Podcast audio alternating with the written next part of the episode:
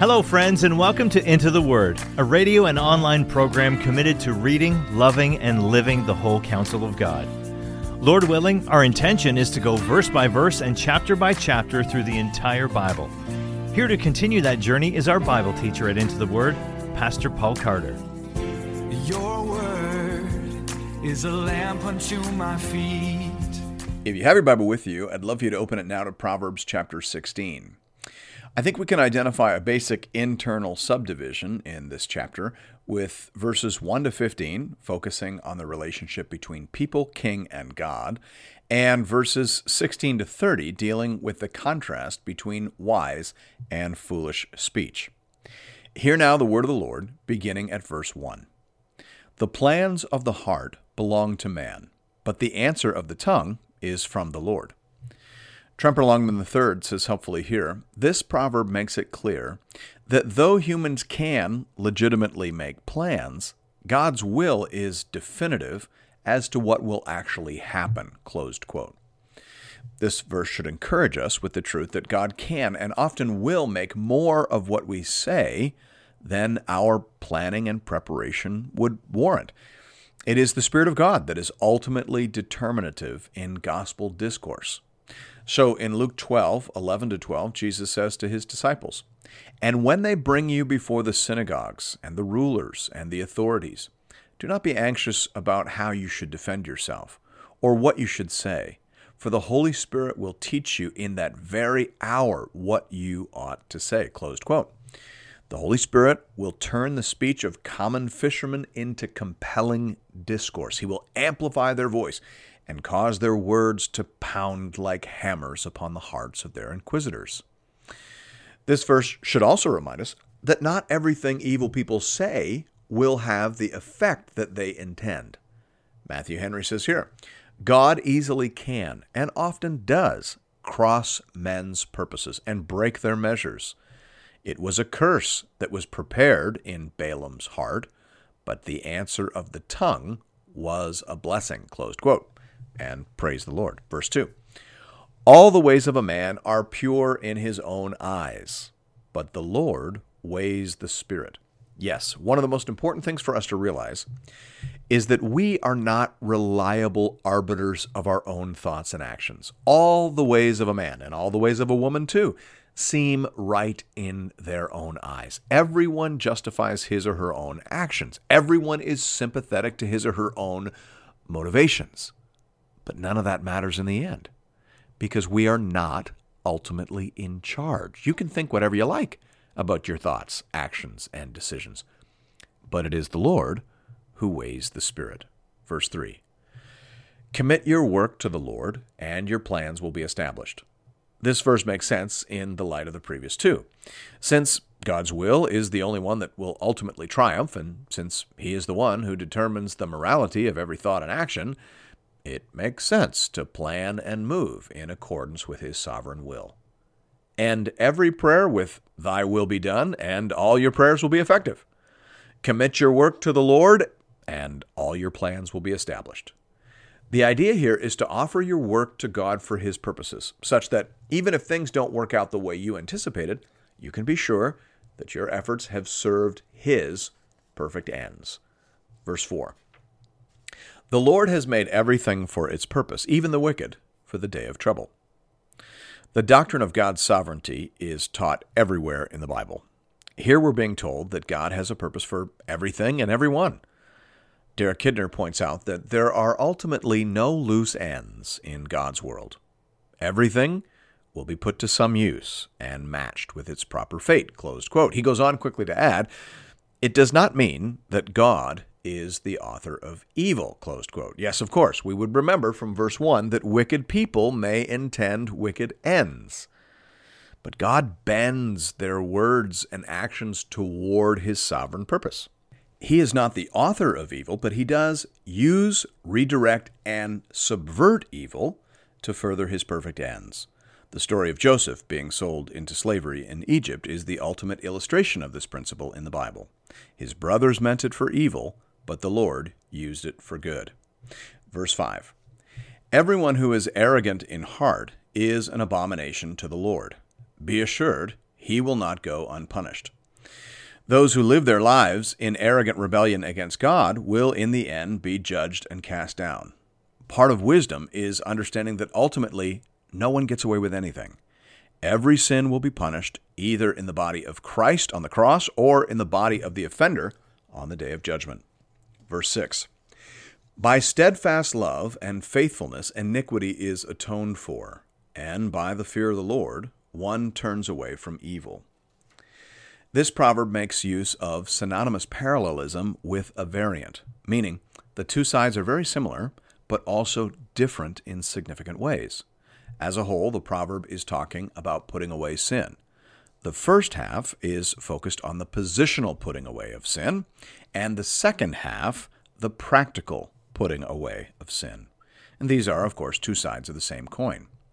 In the first colon, we're told that by steadfast love and faithfulness, iniquity is atoned for. That's a staggeringly important statement. The Hebrew words there are hesed and emet. If you take even one course in seminary on biblical Hebrew, you will no doubt spend a fair bit of time talking about these two words. They are maximally important, theologically speaking. When they're paired in this way, they express the correct way for a person to relate to God. Allen P. Ross says here Joined together, these words form a hendiadys, expressing faithful covenant love. Closed quote. Well, that's pretty much the essence of what we want to say about how a person should relate to God, Old Testament and New. There should be faith and loyalty, faith and faithfulness, we might say. There should be a covenant connection and commitment, and there should be love. If there is that, then sin is atoned for. Now, this verse doesn't provide the mechanics of how sin is atoned for, it just says that it is. The sacrificial system in the Old Testament directed faith forward, and we don't find out the towards what part until we get to the New Testament.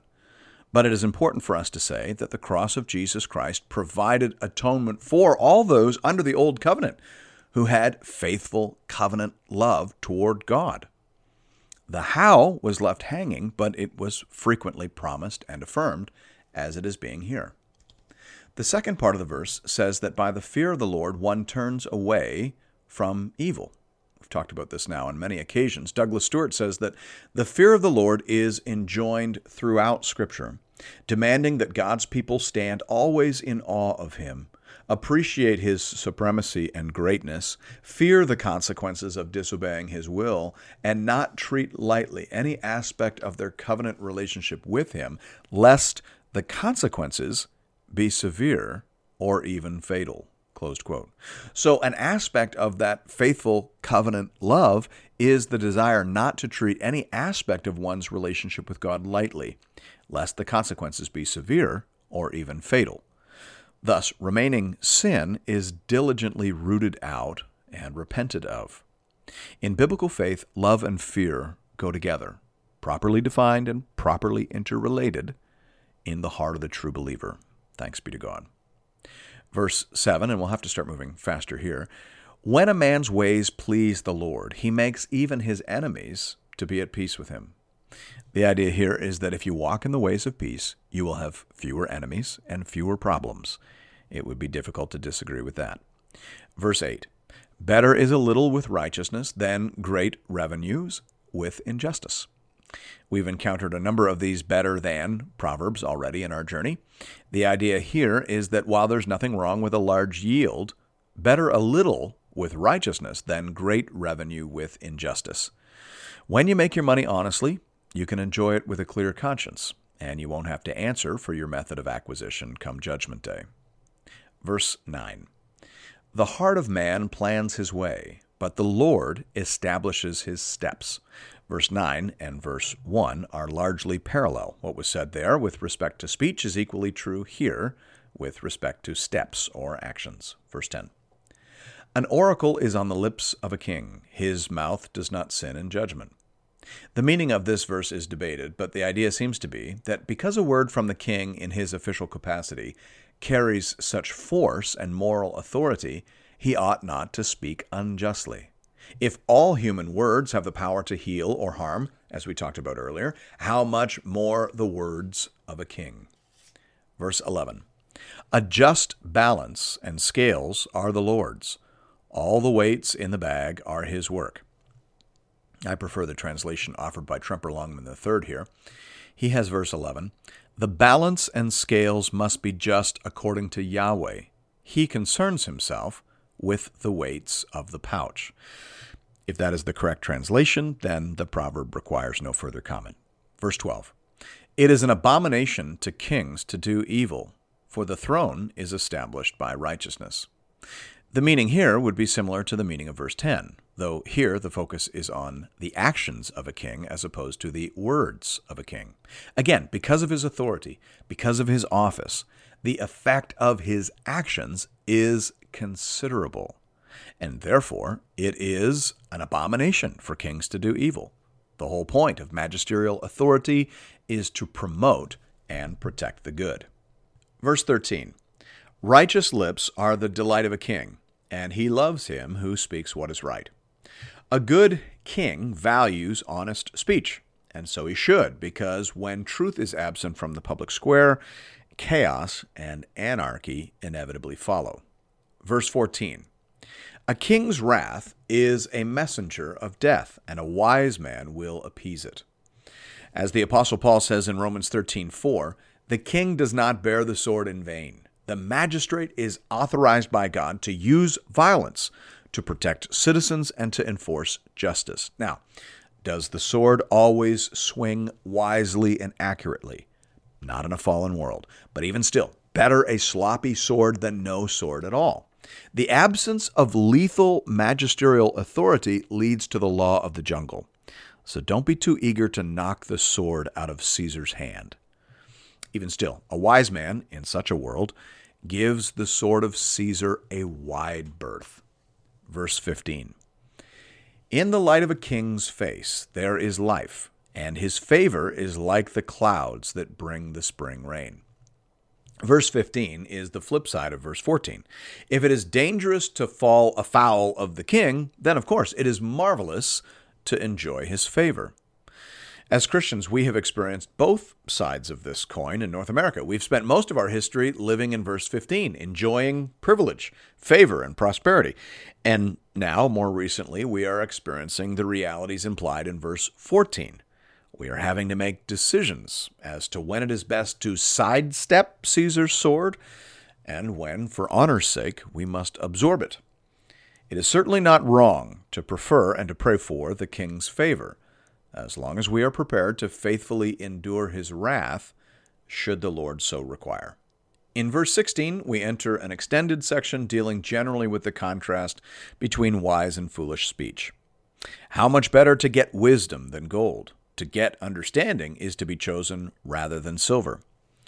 Before you can speak wisely, of course, you have to obtain wisdom. How much better to get wisdom than gold? Verse 17.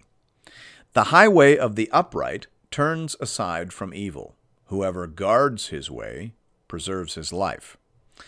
Wisdom is to be found along a certain path, a path that willfully and intentionally turns away from evil. Verse 18 Pride goes before destruction, and a haughty spirit before a fall. This is a good example of synonymous parallelism. As you can plainly see, the two lines or colons are saying exactly the same thing using slightly different terminology. Interestingly, the version of this saying that has become an English proverb does not exist in the Bible.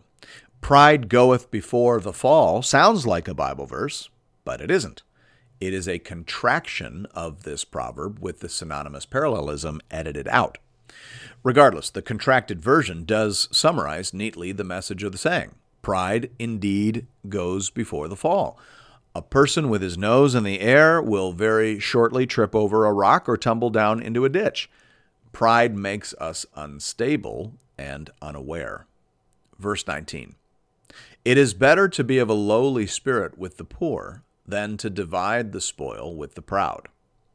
The phrase divide the spoil is normally associated either with warfare or highway robbery, so the method of accumulation and the amount of satisfaction derived from the accumulation are both in view. The person who gathers wealth through violence has no reason to be proud. They didn't earn it, they stole it. and they have clearly forgotten one of the fundamental principles of wisdom having to do with maintaining an eternal perspective. The wise person knows that ill gotten gain will not survive the final judgment. Therefore, the humble company of the working poor is much to be preferred to an assembly of arrogant jackals. Verse 19 Whoever gives thought to the word will discover good, and blessed is he who trusts in the Lord. Allen P. Ross provides a common sense interpretation of this proverb. He says, The person who trusts in the Lord and gives heed to instruction will be blessed by him. He will find earthly prosperity and heavenly bliss from living a life that is right with God. Closed quote. Again, fear God and play the long game. Verse 21. The wise of heart is called discerning, and sweetness of speech increases persuasiveness. The wise of heart is called discerning. So, this proverb is about how wise speech over time leads to a reputation for discernment. Influence is further amplified by sweetness or pleasantness of speech. Twitter is thus a great way to dissipate influence and undermine your reputation, one careless utterance at a time. The wise person in the digital age does not blurt out every thought that they have. The wise person does not give full vent to every annoyance that they feel. They resist the pull toward the crassification of discourse. It may cost them clicks and follows in the short term, but over the long haul, it will pay off in added respect and persuasiveness. When you talk, people will listen, and they will know that you've put some thought into what you are saying. Verse 22 Good sense is a fountain of life to him who has it, but the instruction of fools is folly. The basic idea here is that a person's prospects in life depend to a great extent upon his or her good sense. The wisdom of the wise leads to flourishing. The folly of the foolish leads to ruin. Life outcomes begin in the heart and mind. Verse 23 The heart of the wise makes his speech judicious and adds persuasiveness to his lips. This is very similar to verse 21, only here the focus moves back one step in the process. Yes, wise people will develop a reputation for discernment, but that's because they have protected and instructed their hearts. Remember, Jesus said, Out of the abundance of the heart, the mouth speaks. Matthew 12 34. So if you want that good reputation, then you need to cultivate a good heart. Verse 24 Gracious words are like a honeycomb, sweetness to the soul and health to the body. As we've heard a few times already, according to the wise father, our words have the ability to heal or to harm. Be a healer. Speak words of life and truth. Verse 25 There is a way that seems right to a man, but its end is the way to death. This verse repeats verbatim Proverbs 14:12. The basic idea there as here is that we cannot ultimately trust our own perceptions and evaluations. The heart is corrupted by sin and self interest. Therefore, it is wise to trust what God says more than we trust our own instincts and inclinations. Verse 26 A worker's appetite works for him, his mouth urges him on. This verse reminds us to respect the power of proper incentive. A man will work harder when he is hungry. He will work harder if he perceives a connection between his labor and his reward. In that sense, this proverb runs parallel to Deuteronomy 25 4, which says, You shall not muzzle an ox when it is treading out the grain. That's a principle suggesting that all creatures work a little harder when they have a hope of sharing in the proceeds of the enterprise. The Apostle Paul cites Deuteronomy 25:4 twice in his epistles, in 1 Corinthians 9 and in 1 Timothy 5, both times arguing for fair pay for gospel ministers. Even pastors work a little harder if their increase is connected in some way to the increase of the ministry. That isn't crass or unfaithful. That is wise. It's simply a recognition of how the created world has been wired. Verses 27 and 28 are clearly connected. A worthless man plots evil, and his speech is like a scorching fire. A dishonest man spreads strife, and a whisperer separates close friends. Tremper Longman III says here Evil folly produces social divisions. The perverse are those who turn things upside down and around and so produce conflict. Closed quote. People like this are knowingly or unknowingly agents of chaos and social disintegration. Because of the harm that they can do in a community, you have to be fairly urgent in terms of how you deal with them. One wonders whether the Apostle Paul had these verses in mind when he said to young Titus, As for a person who stirs up division after warning him once and then twice, have nothing more to do with him, knowing that such a person is warped and sinful, he is self condemned. Closed quote. That's Titus 3 10 to 11. You can't play patty cakes with this kind of person. The stakes are just too high. The fire of gossip and slander spread too quickly. So you warn a person like that once, then you warn them a second time. And if they can't be reclaimed and reformed, then they must be removed for the sake of the wider community. If you're a pastor, you need to understand that once a person like this gets a foothold in your church, there is no bloodless solution. You will lose this person and his five or six closest friends, or you will lose the entire church. There, there is no pain free approach. So get that out of your mind and do what needs to be done. Verse 29 A man of violence entices his neighbor and leads him in a way that is not good. The focus here moves from socially destructive words to socially destructive actions. As in verse 28, the contagion spreads. The man of violence entices his neighbor. You never have just one rotten apple in the basket. Stupid and sinful spread. Verse 30 Whoever winks his eyes plans dishonest things. He who purses his lips brings evil to pass. It's hard to know what these sorts of gestures meant in that culture, but based on the context, we presume that they are intended to communicate an intent to deceive. Such people undermine community. Now, remember, this collection was originally prepared for the royal son, the person who would be in charge of the community. So the implication is that he should do something about that. The wise father is more overtly directive in Proverbs 22, verse 10, which says, Drive out a scoffer, and strife will go out, and quarreling and abuse will cease. If the scoffers and the schemers and the slanderers are given free rein in society, chaos follows. The wise leader will silence them, and when necessary, remove them. Verse 31 Gray hair is a crown of glory, it is gained in a righteous life. Age generally does lead to greater maturity and wisdom. The old are not always right, as pointed out in the book of Job, but as a general rule, age should be respected.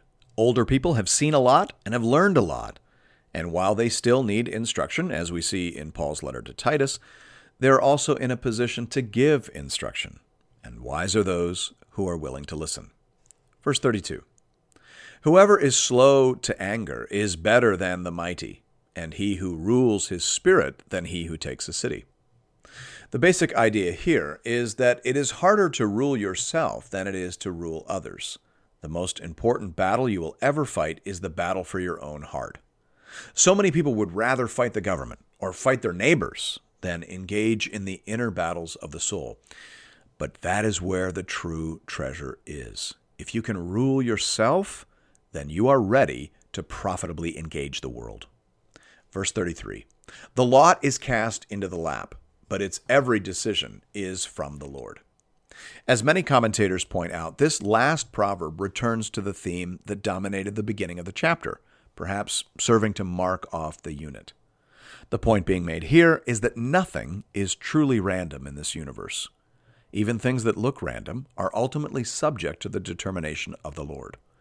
The future will unfold according to His perfect plan, however many twists and turns, ups and downs, heartaches, and hardships there may be along the way. Thanks be to God. And thank you for listening to another episode of Into the Word. If you've appreciated the Into the Word ministry, I'd like to personally invite you to pay it forward by supporting a mission project that is very close to my heart. The Letha Daycare Outreach Project is a church based educational program designed to teach literacy, support low income families, and share the gospel of Jesus Christ with boys and girls in rural South Africa.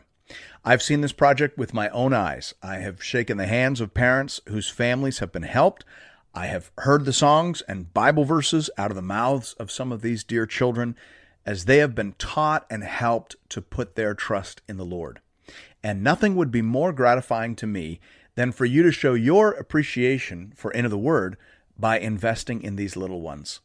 You can do that in one of two ways. You can give through the Into the Word app or by visiting the Into the Word website at intotheword.ca. Just click on the Give tab and you'll find giving options for both Canadian and American listeners.